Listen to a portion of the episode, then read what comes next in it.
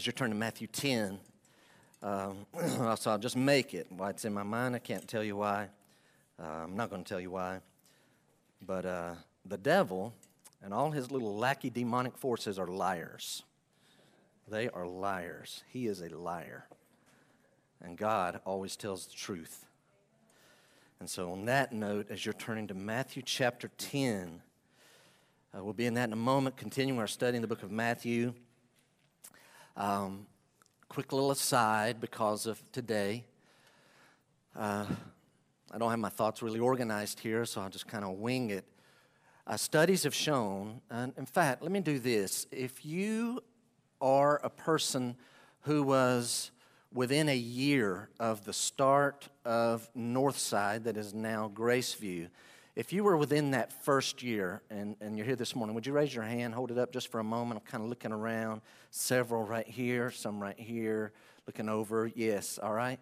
Um, studies have shown that churches go through generations, and typically, here's what they find that first generation that begins a work has to really struggle and they struggle to find, you know, it's what, it's what pushes them to begin a new work. And what they struggle through is what are the important things? What do we stand for? And they have to work through that and they, they have to make choices. That's not what we're about, and this is the main things for us. And so they go through that. And then a second generation comes along in that church, and often they will also have to learn those things because maybe they didn't know it all their life. And they, so they learn them on a deeper level. And they, they even establish that church even more typically. And often it will grow even more under that second. But they tell us that something happens the third, fourth, fifth generation that all they've ever known are the truths that that church stands for and all the programs. So all they do is benefit from day one. They've never known a time other than that. This is what we believe, and this is what we do. And they just enjoy those aspects of that ministry. Unfortunately, often what happens is they lose their appreciation. They start taking things for granted years and years later. You say, Where are you going with that? Well, I'm not really talking about church here in this point. The other day, I got to hear a lady talk for a few minutes being interviewed, and she's from Lebanon. And she was sharing how she, as a little girl, literally had to hide uh, from people trying to kill her, and how Lebanon used to be like the jewel of the area there. But when the governments changed and things took over, that literally she, she had to just run and try to hide and run for her life and barely making it by. And so here she now lives in these United States.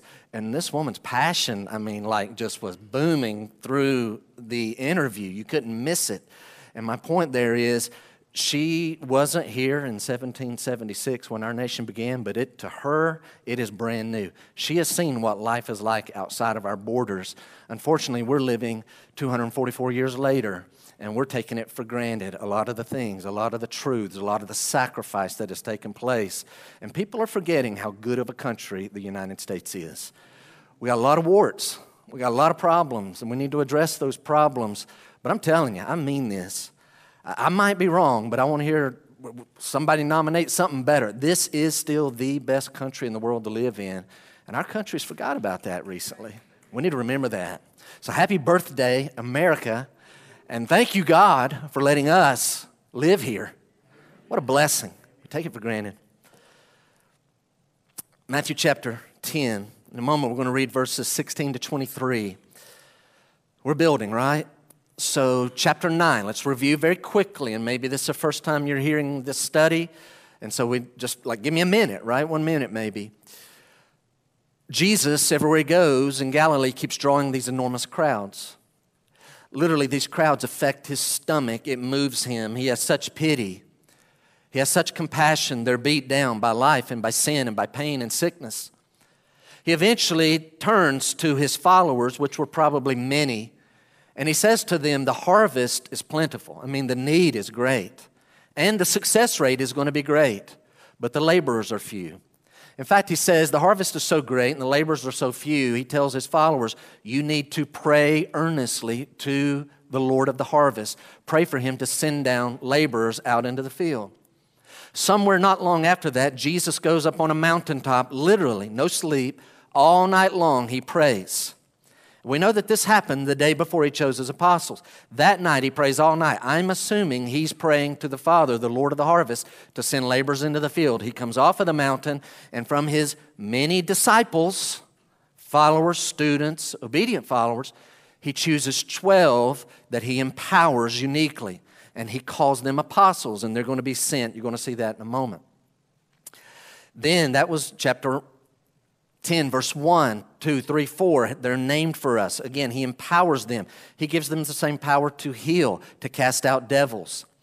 Last week, what we noticed is that as Jesus starts giving these instructions to the 12 before He sends them out, He gives them a very unique assignment. They are to go only to the Jews, in essence, only to the Jews of Galilee on a short term mission trip. He tells them as they go, you are to heal people of their sickness, cast out devils. He even says, raise the dead. This is part of their assignment. So, very unique. Go only to the Jews. Don't go to the Samaritans. Don't go to the Gentiles, to the north and the east, to the Samaritans to the south, Mediterraneans to the west. Focus only on the Jews. Your message is that to the Jews, your king is at hand, your kingdom is at hand. You need to repent. And so unit, that's not our message exactly today. That's not our main message. That is our message, but not our main message. They had a unique message, they had a unique assignment, they had unique power, but we still saw some lessons that applied to us. This morning, as we're getting ready to read verses 16 to 23, this is part of a larger chapter, right? So, this whole chapter 10 is Jesus giving instructions, principles, and now today we're going to move into prophecies about his followers' assignments. Follow closely what I'm about to say. Last week, we spent a lot of time talking about the uniqueness of their assignment, drawing principles that apply to us today. So we had to make a distinction. Today, because this is a lot of prophecy, this is a prophetic nature passage. I don't have time to prove this, so you need to look it out, look for it in your own life. I'm telling you, this is very defensible. Most prophetic passages, many, many prophetic passages in the same set of verses, sometimes side by side, will have prophecies that have a very near fulfillment, and sometimes they have a very distant fulfillment. And some of what we're going to read today, it didn't take place on this short term mission trip. Probably most of this didn't. There may be a few things. So then, what's Jesus talking about? There were some things that were going to be fulfilled in their lives down the road in the book of Acts. After the book of Acts finishes somewhere around 62, 62 63 AD, on into the first century, even at the end of their lives. But listen, what we're about to read really is a prophecy that projects over the last 2,000 years and is still going. So this is not just things that applies to this short-term mission trip for these 12 men. This goes to all generations of Christians. Last week I made a distinction. They had a unique assignment for them, unique empowerment. We drew applications. Today, you're going to read some things that we don't have to make applications. These apply, or these directly are interpreted in our lives. This is what to expect. With that in mind, when you look at verse 16. So Jesus is continuing his charge and his challenge to the 12, but now we know that it goes broader than that this time. Verse 16. Behold, let's read it slowly. The most important, important part of our message today is right here what we're about to do. Jesus says, Behold, I am sending you out. I am sending you out as sheep. You're like sheep. I'm sending you out as sheep in the midst of wolves. You, my followers, my apostles, my messengers, I'm sending you out. You're like sheep that's being sent out to wolves. Next word. So be wise. Translation Don't be stupid. Be wise. So, because you're sheep in the midst of wolves, be wise. How wise? Very unique. We, we, we say this is always negative in the Bible. Not always. Jesus says, Be wise as serpents and innocent as doves. Be wise, be innocent. He continues giving instructions, principles, and prophecies.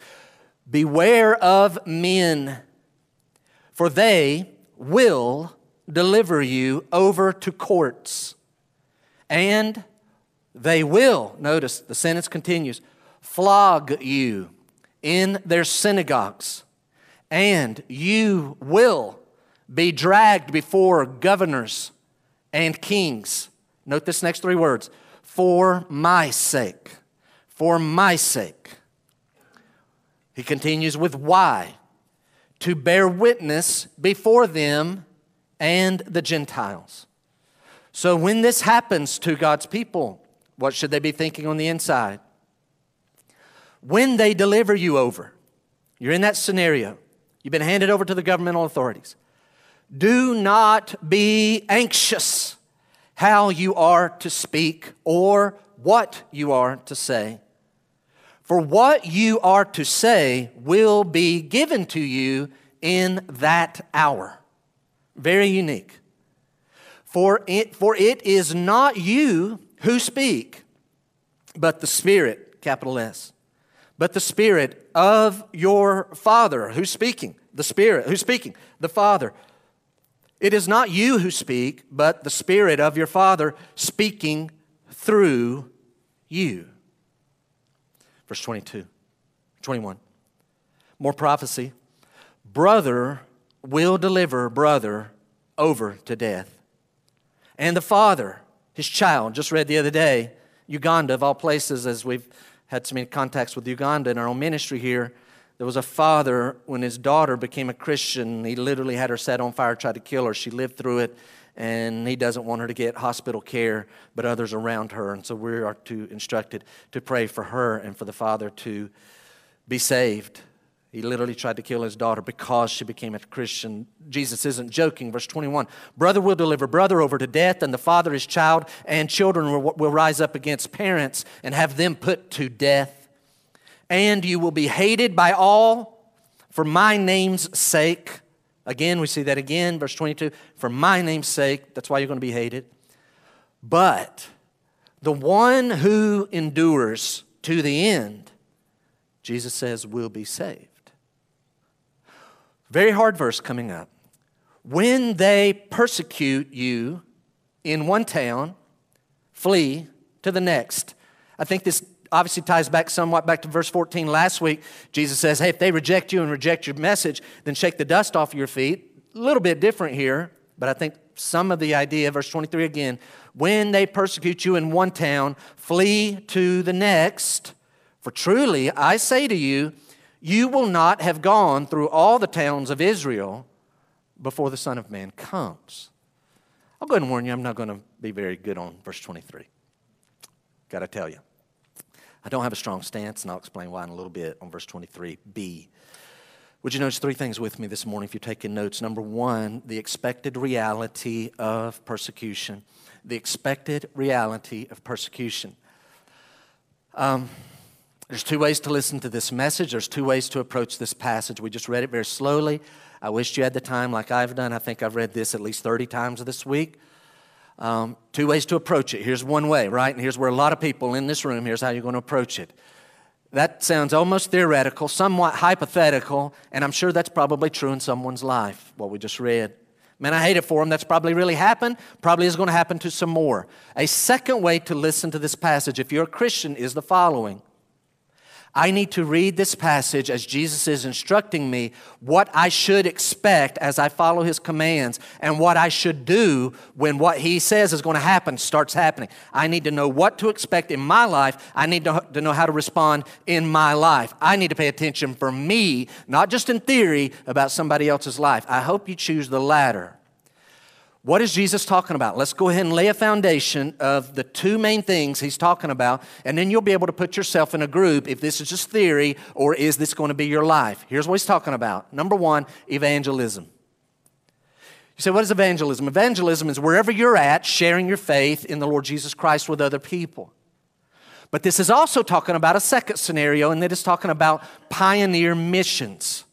Pioneer missions is where people have never heard the gospel or there's not enough of a representation there to hear the that have heard the gospel and are rooted and grounded in the gospel that they can't really reach the amount of people that they have. And so more people need to be sent in there.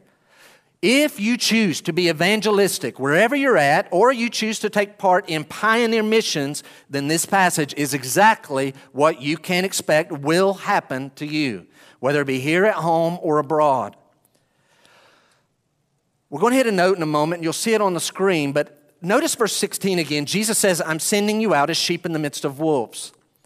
Guys, the Bible tells us and it warns us, watch, that when we Christians, the true sheep of God, and not everybody here today is saved, unfortunately. I wish that were the case. You say, Jeff, who here isn't saved? I don't know. But I'll guarantee you, not every person here has completely rested and trusted in Jesus only. Somebody's trusting something else and trying to mix it with Christ, and they need to not do that. But I believe that many people here, the higher percentage, are truly saved. Watch.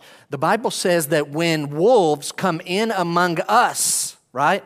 Wolves, typically they come in and they want to they want to teach and, and preach and slip in doctrine. Those are the especially dangerous ones. When the wolves come in among us, that's dangerous. That's not what Jesus is talking about. Jesus is saying, I'm going to send, it's, hey, watch out when they come in here.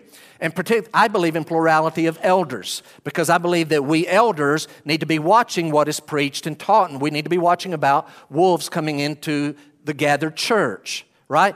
And I could be one of those wolves, and that's why all the other Sunday school teachers and deacons, and especially the other elders, need to be constantly watching my message and make sure that I am not a false teacher. And I'll be doing the same when you teach. Count on it.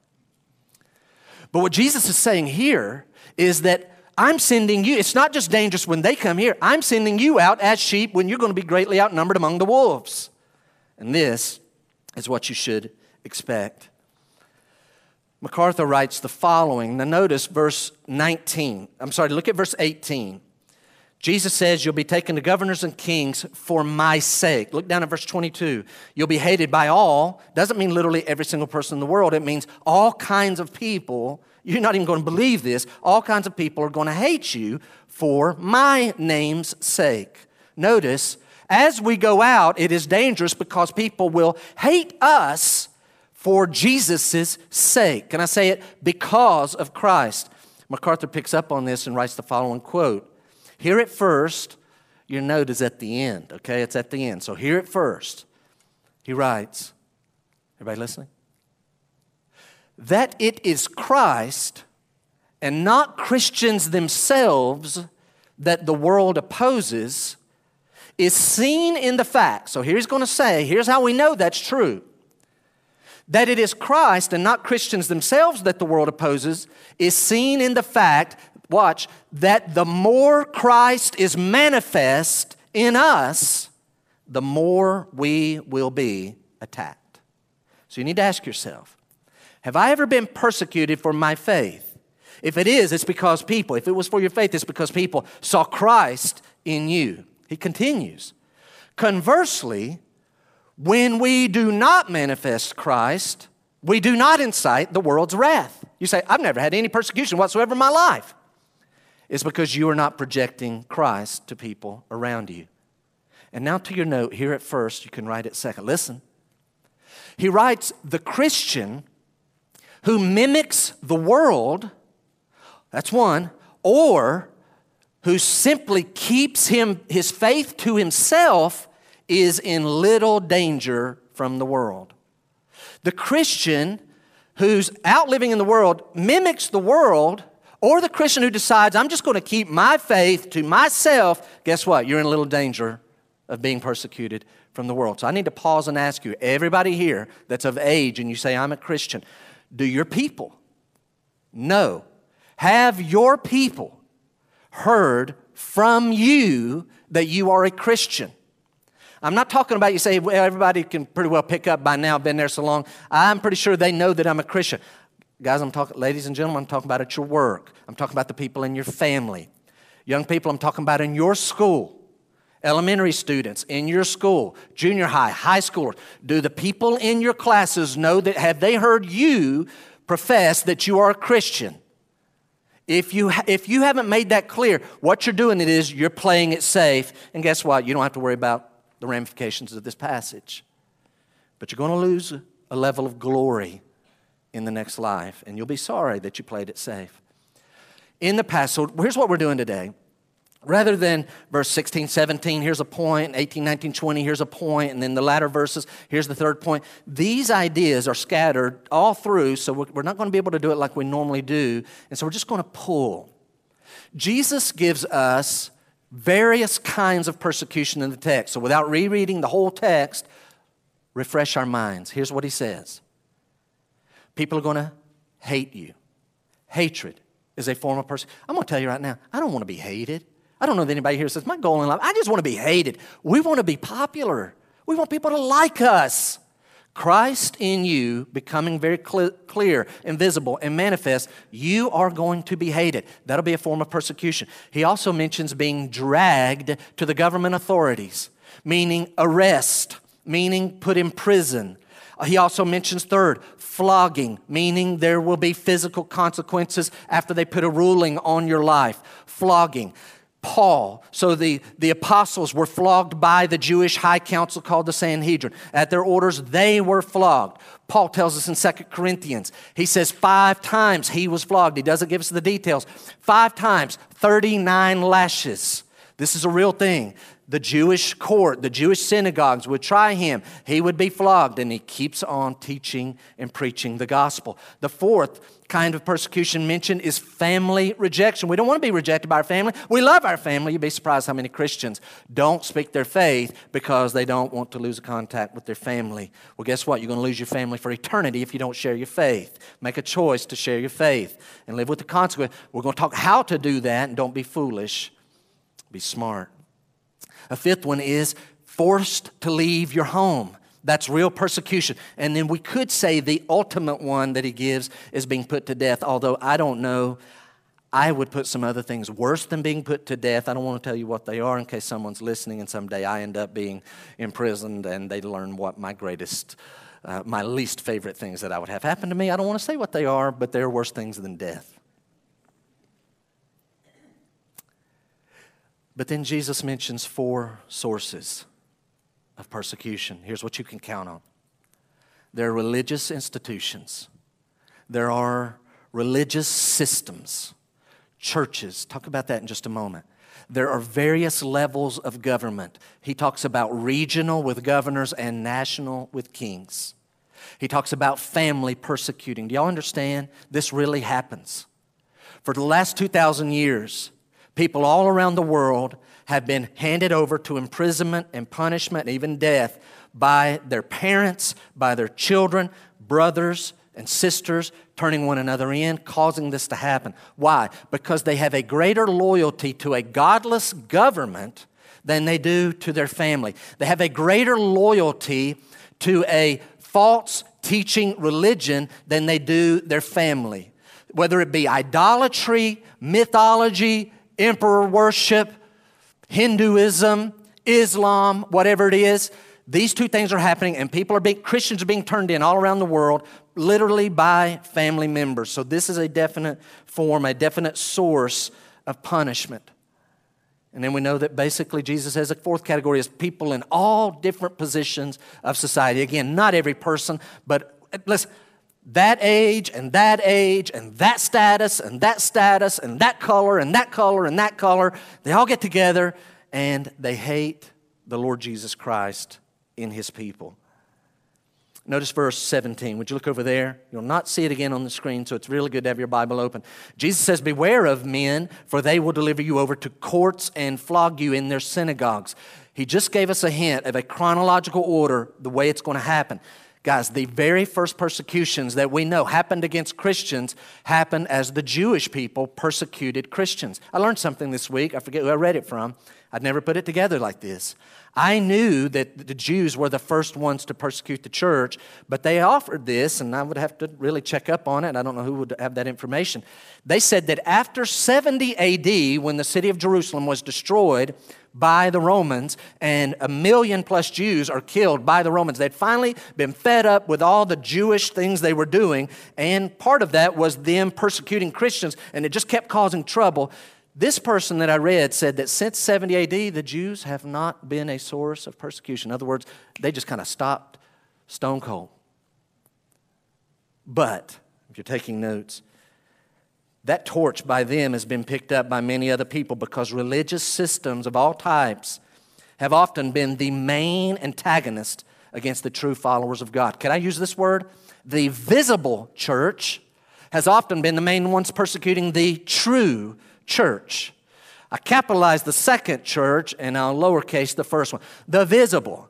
We've had so much infighting among ourselves, literally bloodshed, for the last 2,000 years by people in this group who claim to be Christ followers, persecuting this group who claims to be Christ followers. It's a bunch of nonsense. The Lord has never led to that. But that's been one of the main sources. For a moment, think again of the second. I'm not going to go through all four categories of sources that bring persecution against God's people. But I thought about governments legitimate question. I want to ask you a legitimate question. If you were in charge of a government, why in the world would any government persecute Christians? Why? You say, Jeff, what's your point? Legitimate question. Watch. True children of God, true followers of the Lord Jesus Christ, live moral lives and they live productive lives. They're not just like takers, takers, takers. These are givers, and these are not like godless people, these are godly people. So, whether or not you agree with them or following them or not, these are like literally assets to your society. Why would any government choose to persecute Christians? Well, the answers vary. And so, I can't give, go through all the scenarios, and they will continue to vary literally nation by nation. Several authors, including William Barclay, offers the following about, let's just talk about Rome. So Rome was in charge during this time. They were the big dog. They started persecuting Christians and they heavily persecuted Christians. Why? He and others offer several reasons. Apparently, they had this idea that Christians were cannibalistic because of what we do with the Lord's Supper, saying that we're partaking of Jesus' body and blood. Cannibals, right? Surely you got to know better than that. Christians had these things called love feasts, and they read way too much into that title and they thought they need to be persecuted for that. But the real reasons were the following Christians refused to take part in emperor worship. The Romans knew we already have to make exceptions for these Jewish folks over here, but we're going to force everyone else to at least proclaim that the emperor is a god. Well, here's now this second group that refuses to do that. They're willing to die before they will say that the emperor is God. Another reason is the Romans, it's just the Romans, is that Christianity, as its message spread and more and more people became true Christians, it really started to slow and hamper and, and put out of business certain activities and certain very sinful jobs and trades. I'm thinking of the Ephesians who were very upset because Paul's teaching was going to cut into their sale of little idols of their goddess Diana. And so they wanted that. Like, this Paul guy's really killing business here. But I want to give you the main reason. He said, What was the number one main reason why the Romans persecuted the church? Apparently, it has to do with slaves. I know as I say slavery is a hot button issue in our country, and most of our minds immediately go to African slaves that were brought here to the United States. Don't think that way. They had a whole lot more slaves in the Roman Empire, and most of them were not black, okay? There's just wherever they went, whoever they conquered. It has been estimated that they had up, up to 60 million slaves in the Roman Empire. Treated horribly, some of them treated well, some horribly. They were not, they were not counted as real people. But apparently, Rome had a fear at any time that if these 60 million really started revolting, then they wouldn't be able to handle it. So, what's the problem with the church? The church when slaves get saved and discover their spiritual gift, all of a sudden, God doesn't see slaves down here. God sees Christians, Jew, Gentile, all alike in one body. And what they find, found out is that some of the slaves were gifted to be deacons and elders. And so here, these were the ones that were like the main teachers, but they're a slave out in society and they're leaders there. And this really made Rome upset. And so we got to persecute this movement. I want to give you two reasons now, broadly. That's specific for Rome. You say, why do governments persecute Christians? Everybody listen? Two reasons. Number one, unsaved man loves darkness rather than light. You said, but man, they're assets to society. Sometimes people like, I don't care how moral your life, your life is. I don't care how godly your life is. In fact, I'd rather you not be here. I just don't like you being around. The other reason is really the greater reason behind that. Write it down. Satan always deceives and stirs people's minds up to persecute the church because he hates God, and the guy's a little wimp. He knows he can't touch God, so he knows God loves the church. And so this, this creature, this being, and all of his little horde of demons are constantly trying to stir up people's minds, even in the government, to harass and persecute, and if possible, kill the church. They've been doing it for 2,000 years. If you would hold your spot in Matthew uh, chapter 10, I want us to go over to 1 Peter chapter 4. There's many places we could go, but we're going to have to limit for time's sake. Go to 1 Peter chapter 4, and you're going to want to put a marker there because we're going to come back to it in just a little bit. Okay? 1 Peter chapter 4. Look at verse 12. So we're talking about still the expected reality of persecution whether it be from religious institutions, whether it be from governments, family, individuals. 1 Peter chapter 4, verse 12. Look what the Bible says. Beloved, beloved, do not be surprised at the fiery trial. The fiery trial, no doubt, could be all types of trials in our life, but if you really read it in the context of the other two verses we're going to come back to in a little bit, you'll see very clearly he's mainly focusing on persecution. Read verse 12 again. Hear God's word. Everybody listen. Beloved, do not, hey, Christians, Graceview, do not be surprised at the fiery trial when it comes upon you to test you as though something strange were happening to you. But rejoice. Don't be surprised. Rejoice insofar as you share Christ's sufferings. To the degree that you're sharing in Christ's suffering, so it's about Christ, so don't be surprised. Rejoice insofar as you share Christ's sufferings, that you may also rejoice and be glad when his glory is revealed. The thought occurs to me, guys, and I'm I'm not saying like you can picture and you can imagine, and the day will come. The day has come. So, ladies and gentlemen, as persecution arises here in the United States, we're going to be tempted to think that we're very unusual What's going on? Why is this happening to us? What's wrong? Guys, what is actually unusual is the bubble that we Christians have been living in in the United States for the last 244 years. That's what's unusual. This is the norm around the world. To go 244 years in one country without Christians, do y'all understand? For 244 years, this Bible has been honored. Our judges and our presidents are sworn in by this book for now. But y'all know as well as I do, very soon, the day is coming when just teaching what the Bible, listen, clearly says, and saying that you agree with what the Bible says because the Bible says it. Catch what I just said. Just teaching what the Bible says and saying, I agree with the Bible because the Bible says it, you will be labeled as one that is giving out hate speech and you will be punished as a criminal. That is coming. It is very, very near. The day is very, very soon when a preacher just literally takes a passage of Scripture and it has a list of sins in it particularly like the list of sins in Romans 1 and 1 Corinthians 6. And he just goes line by line, calling sin what the Bible calls sin, and says, because the Bible calls it sin, then it is sin. Listen, no matter if he is doing it with a tone of love and hope, and speaking as a matter of biblical fact, it will not matter. He will be labeled as a hate monger and a purveyor of hatred and as a criminal, and it will come with a price. That's what's going to happen. Do you guys are? I, I, could tell you, I'm not going to share them. I can tell you specific situations where there are people who are right now, who are right now being threatened to lose their jobs because of how they think.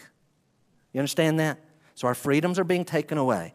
If you think a certain way and you express it in some way, it, listen, it could be the dumbest thought. And there's a lot of dumb thoughts. There's a lot of wrong thoughts out there. And I have my own, I'm sure I just don't know which ones they are yet.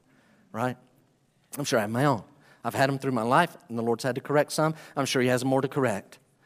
But do y'all understand that there are people who are being like their place in an institution or their place at work is being called for and highly pressured because they believe, even if they believe wrong, whatever happened to the freedom to be wrong? That's now being taken away. It's coming. Mark it down.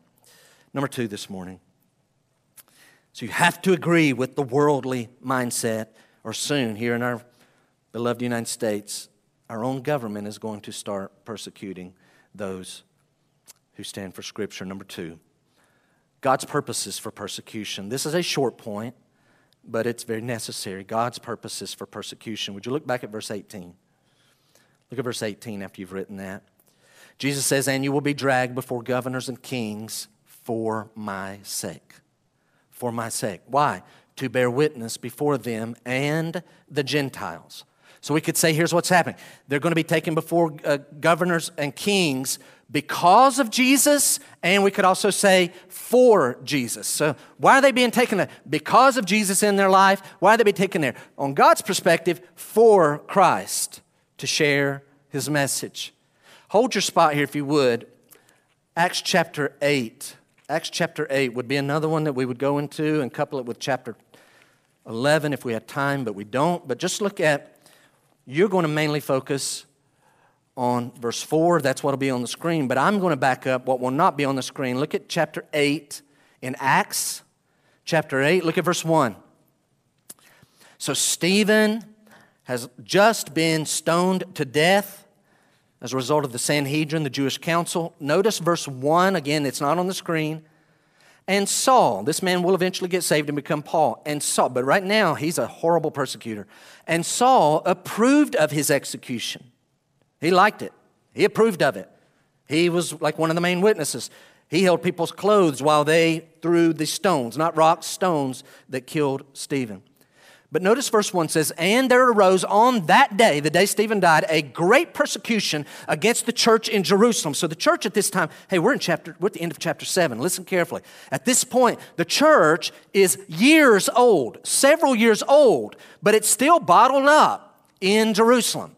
And I think the Lord allows this to happen on purpose because Christianity was supposed to have gone on out into Judea and Samaria and the uttermost parts of the earth, but they're still bottled up in Jerusalem. And Christians getting saved, and we're going to move everybody to Jerusalem. But the Lord has a solution. There arose on that day a great persecution against the church in Jerusalem, and they were all scattered throughout the regions of Judea, just like the Bible predicted in chapter 1, verse 8, and Samaria except the apostles. Notice that phrase. Apparently, the apostles stayed in the cauldron of Jerusalem and they continued to base their operation there. Now, look down at verse 4.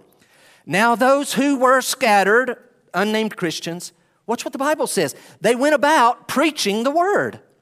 So, the church, truly saved people, are in Jerusalem having a good time, ministering to one another, having some struggles, difficulties with the local Jewish authorities, but not really moving on, not being pioneer missionaries. The whole world was a pioneer mission field at that point.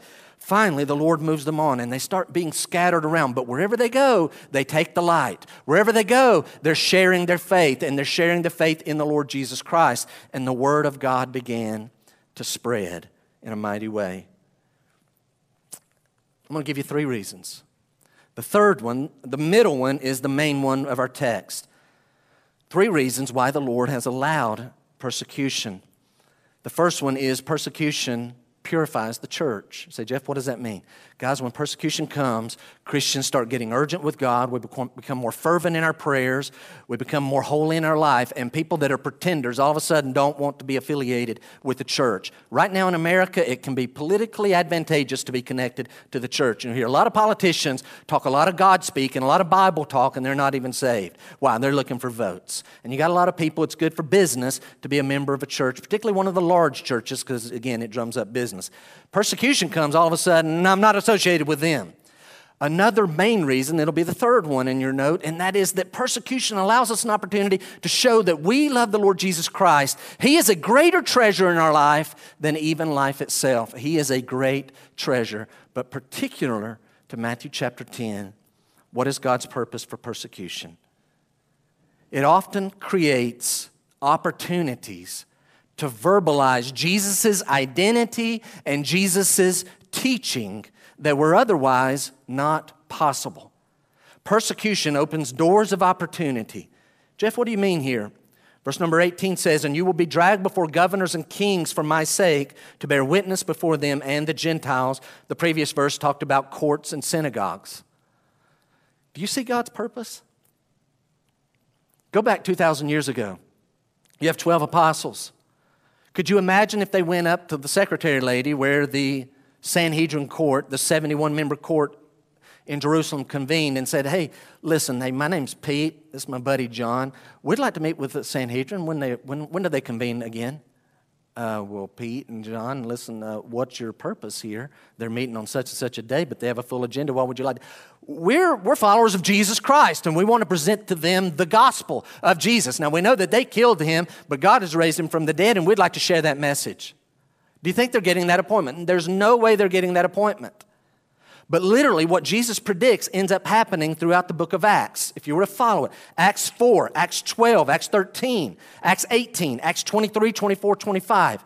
Let me throw some names at you. Not only did they get before the Sanhedrin, but the followers of the Lord get before Herod the Tetrarch, before Gallio the proconsul of Achaia, the southern region of Greece, before Felix the governor, before Festus the governor, before Agrippa the king. And ultimately, we know that Paul gets all the way to Rome, and he's really in close with the emperor's guards. And some of them start getting saved. How is that possible? These are open doors that could never happen if it wasn't for persecution, and they were to use persecution as a means to share the gospel. But notice verse 19. I need to say three things about verse 19 and 20. Look at it again. So it's for purity, it's to show Jesus is great, but it also, persecution opens doors of opportunity otherwise closed. Verse 19. When they deliver you over, do not be anxious how you are to speak or what you are to say for what you are to say will be given to you in that hour. For it is not you who speak, but the Spirit of your Father speaking through you. Can I say two things this is not? All right? Those two verses, you see it? Do not be anxious how you to speak or what you are to say. It'll be given to you in the moment. These are not a template for normal ministry. Okay? It's not a template for normal ministry. I think a lot of people think that way. In fact, I've heard some folks before, they literally have this philosophy. They're like pastors. And they kind of maybe read a little bit during the week, but their mindset is, well, God will give me something when it's time to get up and preach. Okay. And they have this idea, use this text. That is not what this text means. This is not a text that says teach Sunday school teachers and pastors and teachers like that have an opportunity to just relax, chill, don't need to study, just get up and wing it. God will give you something to say in the moment. No, this is a unique situation. This does not mean that when you and I go out and try to witness to someone about our faith, that we don't need to study and be prepared with a specific plan and, and, and know where we're going in the Word of God to present a compelling gospel presentation. All the while, yielding to the leading of the Holy Spirit to apply each individual presentation to that person's needs, but you need to have studied the Word of God. Paul tells Timothy, study to show yourself approved unto God. First Timothy, tells him over and over, you need to spend time studying, give attention to the reading, give attention to studying and teaching. So it's important. This is not like, hey, don't worry about studying. Jeff, what are you doing, man? You're totally wasting your time. What are you doing with these notes and spending all that time? God will give it to you in the moment. No. But what it is, another thing that it is not, is this is not an automatic. Let's remember this when it comes. We don't just rest and say, Well, I'm being persecuted, so I'm going to give you know, no thought whatsoever. I'm just going to like kick it into neutral. And somehow in the moment, God's just going to take over, and I'm just probably going to go maybe even into a slight coma with my eyes open, and God's just going to start speaking through my mouth. No, that is not an excuse for that. What does this text mean? Carefully listen. God, let this sink in. What a sentence. God uses human mouths as instruments he communicates through, but he expects his persecuted sheep and messengers to invite the Holy Spirit to speak through them, and in the moment to rely on the Holy Spirit to speak through them. And in that moment, he, the Spirit of the Father, will actually speak through human beings. But you must invite it and you rely. Lord, I don't know what to tell them, but I am relying on you. What, what happened in that situation. The same thing that's happened with literally tens and tens of thousands of martyrs. God will speak through you in that moment. Number one, we've seen the reality, the expected reality of persecution. We've seen what's God's purpose? Hey, it's a witnessing, greater witness, more witness, people that you'd never be able to reach.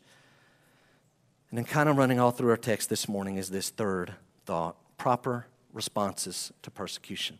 So, what is a proper response to persecution? I think there are at least four main ones, and let's go ahead and hit two right out of the gate. Would you let your eyes fall back on verse 16? So when it comes, we should expect it. When I'm evangelizing and when I'm taking part in pioneer missions, what should I expect? Persecution. How am I to respond? Verse 16. Behold, I'm sending you out as sheep in the midst of wolves. Hey, Grace, if you listen. So be wise as serpents and innocent as doves. Whether it be hatred, imprisonment, flogging, family persecution, being forced to leave your house, or being put to death, what do you do? Be wise. Hey, you're out among wolves. Be wise. Translation Be smart, be prudent, and be innocent. Be wise, be innocent. He uses the illustration of a snake here. And uh, can I throw a couple of words that as soon as I say it, it's probably going to strike us as kind of negative connotation. A snake is cunning. A snake is shrewd. Not only when danger comes, it's like, hey, I don't want to fight that fight. He very shrewdly and cunningly gets away. But when it's his turn to be on the prey, a snake is very cunning and shrewd and wise in overpowering, in partaking, in capturing its prey. It has a shrewdness. And by the way, that is a positive thing. You say shrewd and cunning is a positive. Jesus is using this in a positive way. The, the negative thing about a snake is it has animosity, right? It wants to do harm. The positive is it's shrewd and cunning and wise. Guys, the good thing about a dove is it's very innocent. Apparently, the negative thing about a dove is, in its innocence, it doesn't want to hurt anybody. It has no animosity. The snake has animosity, but it has a lot of wisdom and shrewdness. The dove doesn't want to hurt anybody, but the unfortunate thing about a dove is it's very naive. Apparently, they're one of the easiest birds to catch of all the birds. So the Lord is not saying take the negative aspects of these two animals. What He is saying is take the wisdom of this one and take the innocence of this one and put them together. Write this down. Though we are spiritual sheep, and sheep are certainly innocent, but sheep, frankly, are stupid. We just are. We're sheep. We tend to be stupid. Though we are spiritual sheep, we are not to be stupid, but shrewd, and we must ensure this is where we have to do a real heart check. We need to be sincere. That's the idea of innocent. When you're innocent, you don't want to do people harm, you actually want to do people good. Hey, you say, man, I'm witnessing for Christ. This just keeps on coming up in, in, our, in our study of the book of Matthew. It's coming up in my own life. The Lord's burdened me about this. I'm going to go out and I'm going to be a witness for the Lord. Okay, be wise, be shrewd, be cunning, be innocent. Check your heart. Make sure your goal is to truly help people, not to win an argument, not to be seen as the smartest person. Let your motive be an innocent motive. I think summing up this idea, what the Lord is really trying to say here is the following The gospel is offensive. It's offensive on its own. It's offensive enough without us adding to that by our offensive methods. That's what the Lord is saying. Hey, listen, your sheep going out in the midst of wolves, you have what they need. Your mission is to go let the Lord use you to turn the hearts of these wolves into sheep. And the Lord's going to use you. But because you're sheep amidst wolves, you need to be very wise and you need to be very innocent. Check your heart. Is your true motive and innocent? Is your methods wise? Are they wise? Does everybody understand that last part of that note? The gospel is offensive. Have you ever thought about what part of the gospel is offensive? What's offensive about the gospel? You got to go up. I heard two or three. Let me put the two or three I heard together. Did you catch it? Here's offensive. You've not shared the gospel if you've not brought someone to a point where they agree that the word of God says, God says they are a sinner. In other words, here's what you do in soul winning is confessing it's true of yourself, you let the person know that you have a sin nature and that you have committed acts of sin. You've thought things and said things and done things you don't want anybody else to. How do you know that about me? I guarantee it's true. I know it's true because you're a descendant of Adam. You are a sinner and your sin has offended a holy God and you deserve to go to hell. Here's something offensive. No matter what you do from this moment forward, you can, you, none of you or I, can ever be good enough to go to heaven. That's offensive. I don't want to hear that. That's the truth.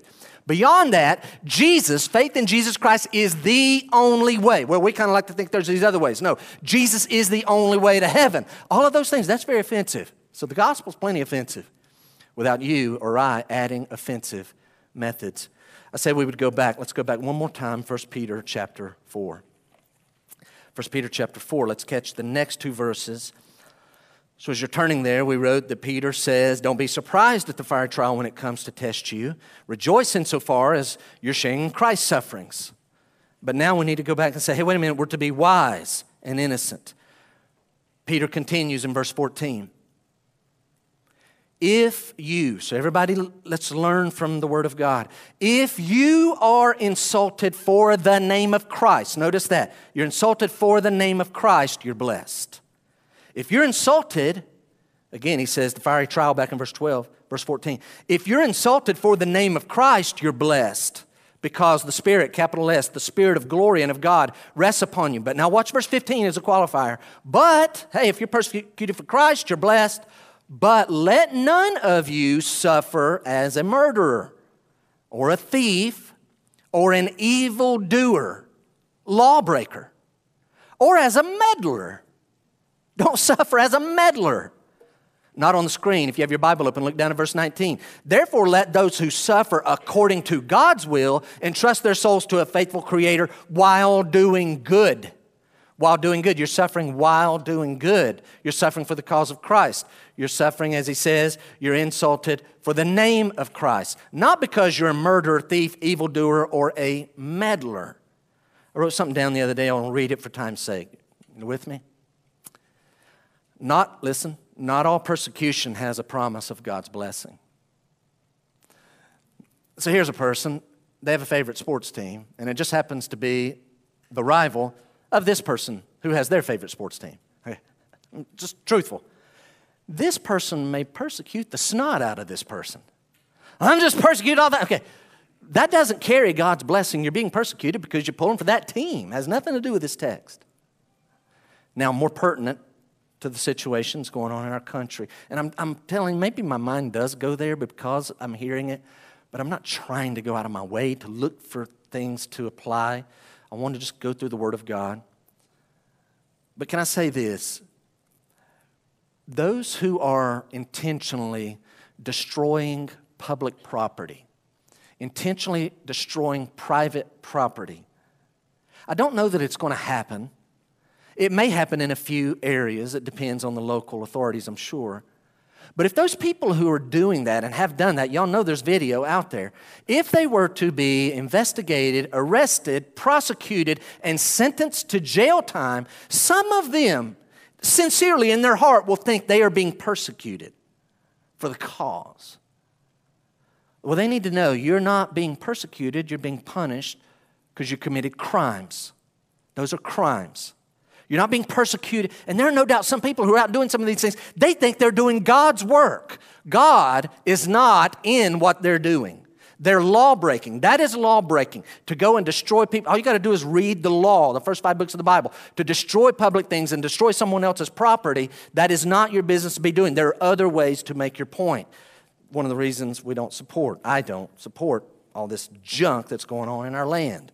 God's not on that movement, God's not in that. They're breaking the law. So, whenever that, if some get punished for that, oh, woe is me. No, you don't have the blessing of God. This is those who are being persecuted for the cause of Christ. So, I want to drive this home for just a few more minutes. Be wise. Don't be stu- stupid. Be shrewd. Be cunning. Be innocent. I'm going to hit you with a couple of quotes. Everybody with me?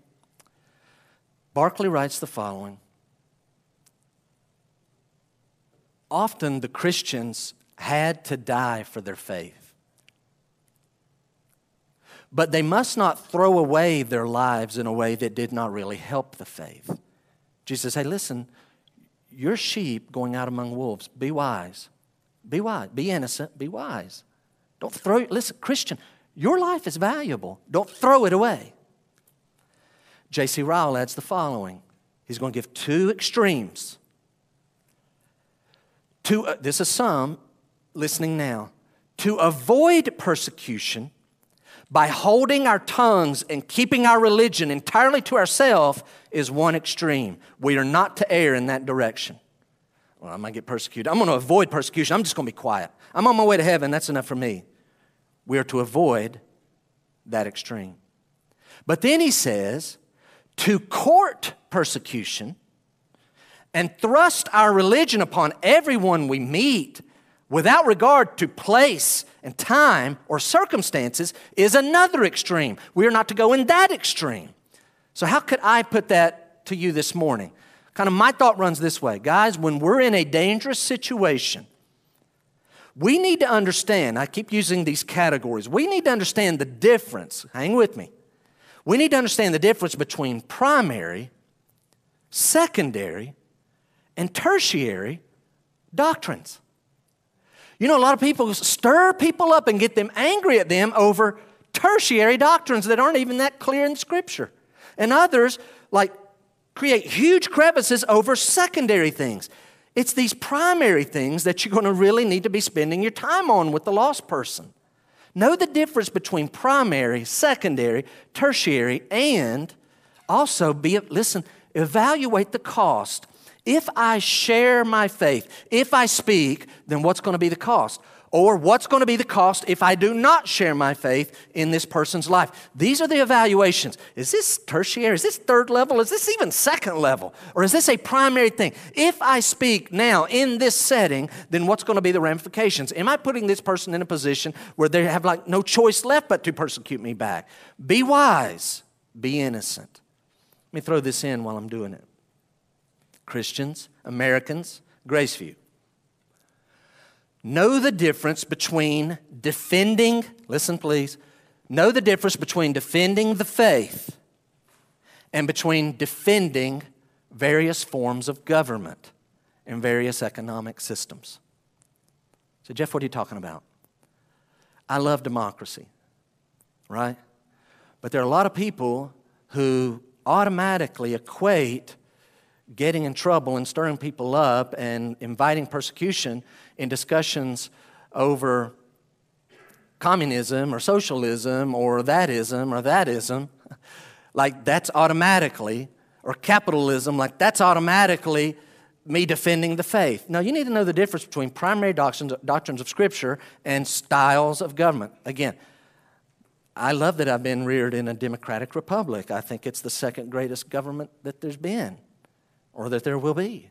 You say, second, yes, the greatest government is a monarchy.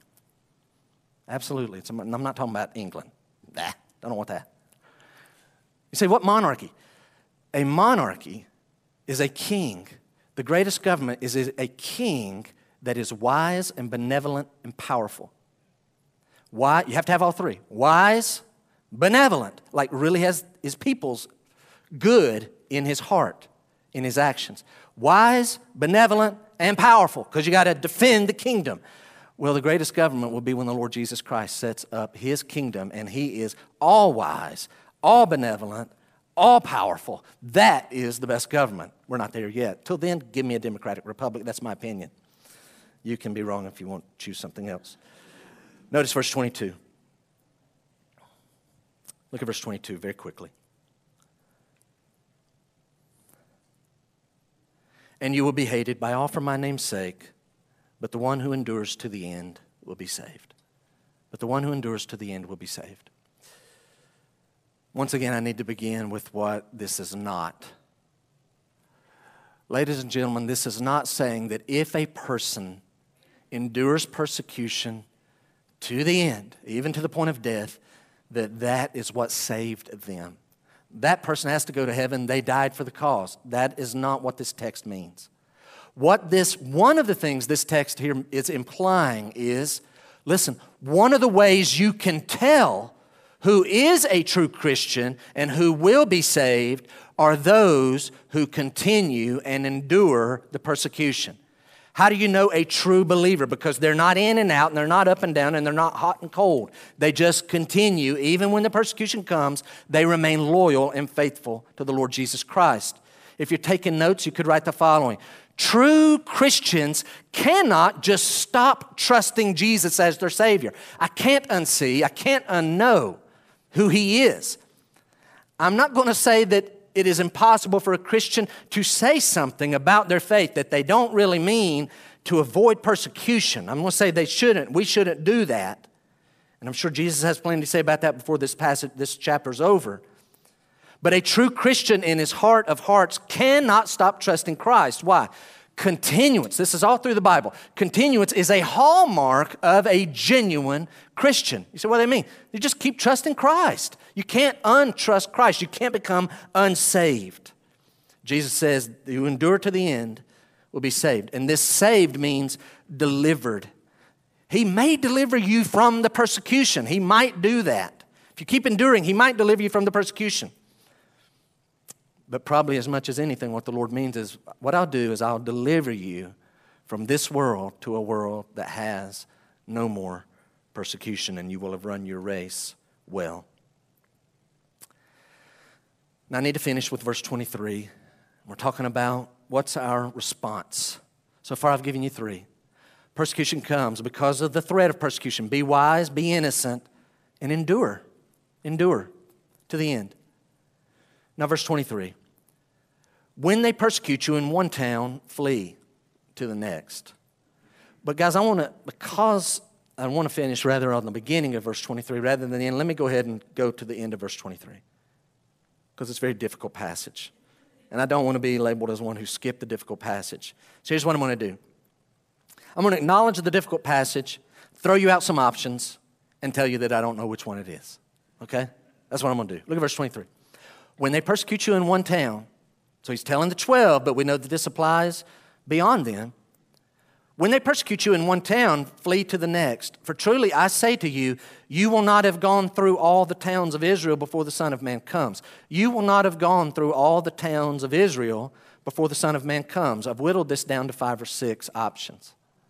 Here's one Is Jesus saying in verse 23, hey, you will not have gone through all the towns of Israel on this short term mission before I catch up with you? I'm, I'm going to catch up with you guys and I'll overhaul you and we'll be back together. You're not going to, you guys just go and you're not going to hit them all, but that we'll get back together. Maybe. Probably not, but maybe. A second one. Could it be that the Lord is saying, hey, you men, early Christians, you're not going to cover the nation of Israel before I come, my spirit, at Pentecost? Maybe. Another is, even before that, you will not cover all of Israel with the gospel message of who I am and my, and, and, and my death on the cross, what it's going to mean before some of you see me come, as I really am, on the Mount of Transfiguration. Maybe that's that one. The one I really don't have time to, to go into, and one that I really need to look at more because some of the ones that I respected the most is the one I'm about to give, and you're probably going to be like, what? Some of the best and most trustworthy teachers of the New Testament believe that what Jesus is actually saying here is that you will not have finished going through the towns of Israel before I come, Jesus comes to judge Israel in AD 70. Like, what? Too long to go into it right now. But before he comes back in AD 70, and literally where, where God used the Romans to destroy the city of Jerusalem. And he kept warning the Jews, you don't need to offer any more sacrifices. Sacrifices already been made. So God just destroys the temple, and there is no temple there, and there are no sacrifices today. And we know that the Jews have now stopped persecuting Christians. Was this the judgment of Christ, his coming down? Some say that's what it meant. You won't cover Israel until that happens in AD 70.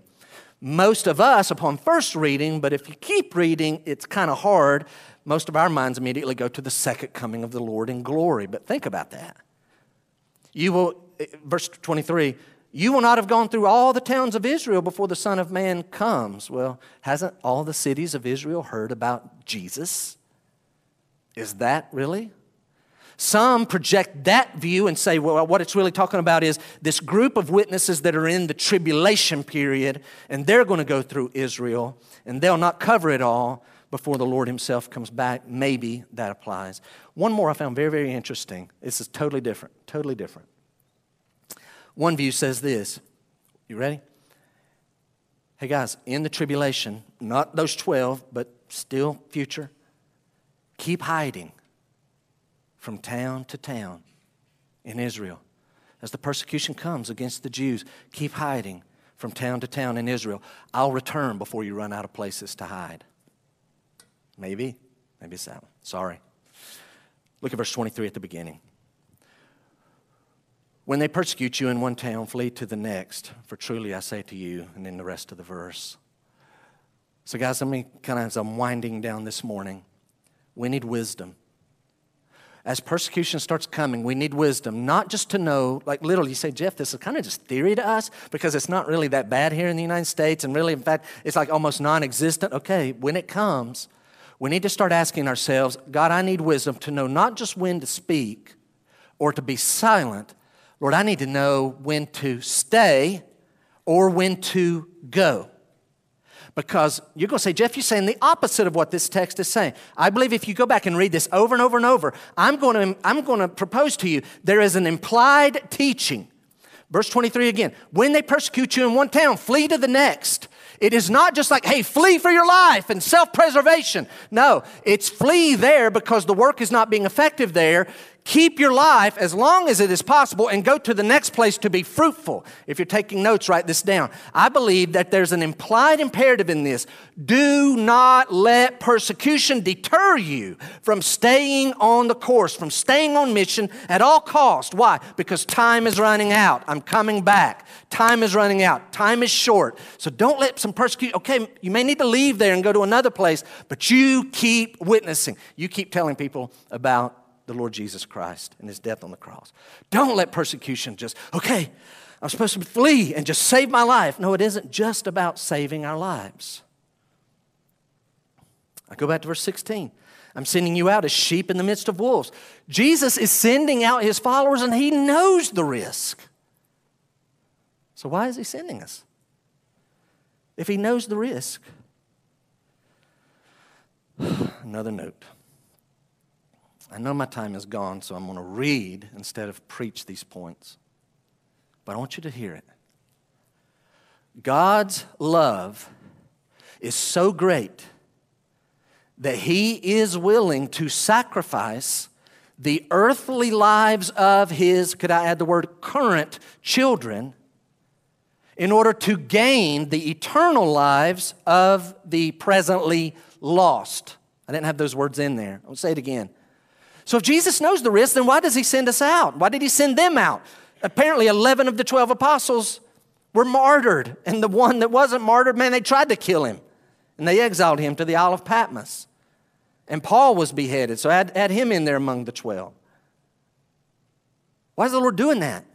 Again, God loves God's love is so great. He is really willing to sacrifice the earthly lives, earthly lives of his current children in order to gain the eternal lives of the presently lost. Jeff, how do we know this is true? Here's why. Because God did not spare his only begotten son for us.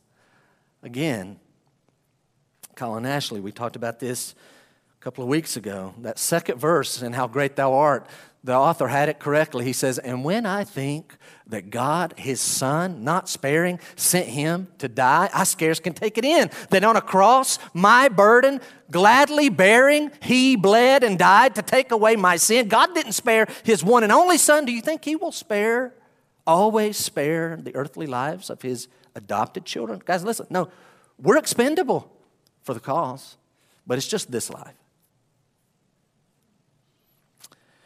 Not direct quotes, this is taken from a handout.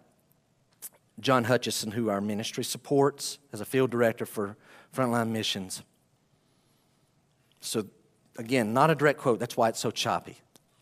These are points that he preached here a couple of years ago. Hutchison says the gospel's advance involves taking risks. American believers have lost the concept of risk taking for Christ. As Americans, we value security, but God has not promised it in this life. Very convicting here. He nails us. He says, We tend to love our lives too much. We love our lives too much. We often fail to value Jesus as life's greatest treasure. We think our life is more valuable than His glory. And so, surely that can't be the plan. God, frontline missions is all about going to the world's hardest to reach places. Well, why are they hard to reach? You need a four wheeler to get there? No, they're hard to reach because they don't want you there.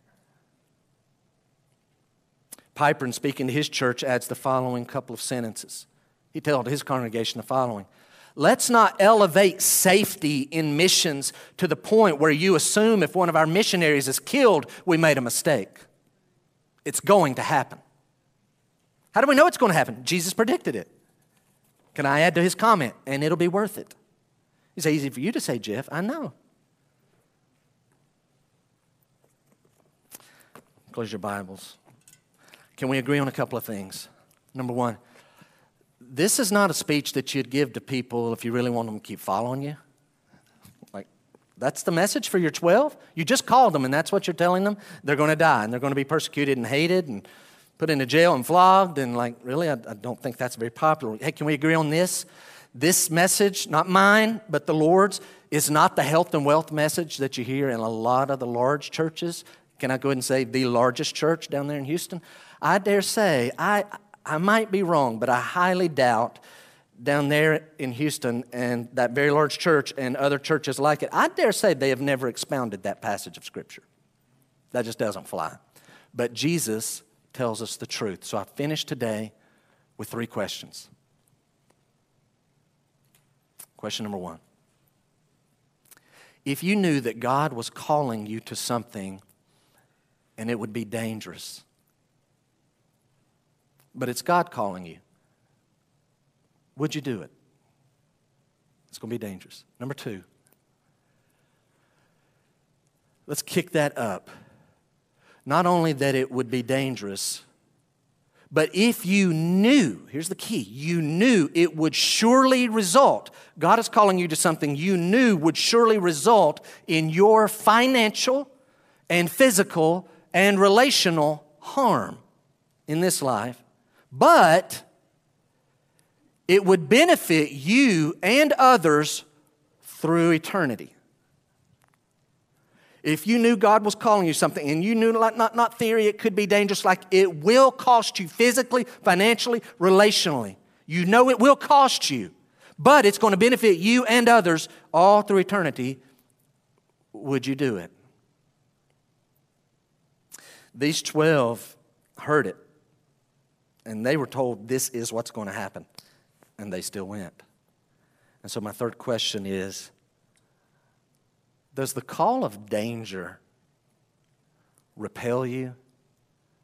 Or does the call of danger followed by glory attract you? Does this repel you? Do you know there are some people that may, might even be one person who hears this. They may be watching online. And honestly, it just attracts them so much. Like, yes, that's what I want. I want to give my life to that. And they're like, and, and they and they're going to go to their neighbor and they're going to go to the people at work and go to the people at school and they may even end up in a whole farm field on a frontier pioneer mission field and they may die for the cause, but they're like, this, that, that's the life. I, I want a life of significance. Most people are like, yeah, that's nice theory about other people. I'm just going to keep my faith to myself. Which category are you in? Heads bowed, eyes closed. Just before we pray, heads bowed, eyes closed. Our takeaways this morning are we must remember the persecuted according to Hebrews 13:3. Pray for those that we know are persecuted. Another takeaway. Christian, listen this mandate to be a witness is for us. It's for all of us. It's for Graceview. These warnings are for us. We must be a witness for Christ. How is that going in your life? We must support to the degree that the Lord calls us, every person listening, maybe online, maybe next week is when this is heard, maybe a year from now when this is heard. Can all of us say that we, in, to the degree that the Lord has called us, are we supporting pioneer missions? That is especially what this passage is talking about. Am I being evangelistic in my own life? And can I say that I am following God's leading? Am I praying for? Am I praying for pioneer missions? Am I supporting pioneer missions with my giving? Can it be said that of you, if the Lord is guiding you and directing you to pioneer missions, that you literally say, I am going to pursue that this morning, this passage, and what the Lord's been doing in my life, I am going to pursue a foreign mission field, not just here evangelistically, but on a foreign field where they have not heard or there's not enough Christians to reach the need. And then our takeaway is this when persecution comes, accept it and endure it, expect it, and all through it be wise and innocent. And asking the Lord for wisdom when to speak and when to be silent and when to stay and when to go. Father, Father, would you let us right now